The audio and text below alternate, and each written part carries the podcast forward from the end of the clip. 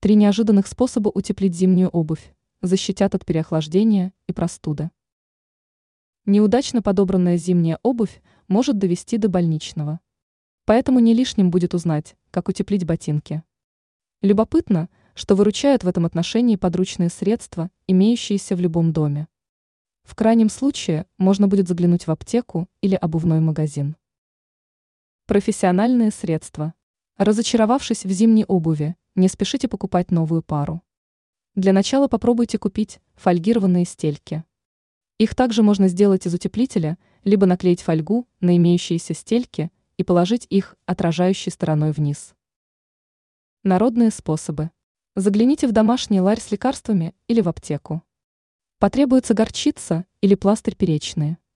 Если нет горчичников, то наденьте один носок а во второй предварительно насыпьте горчичный порошок и наденьте поверх первого носка.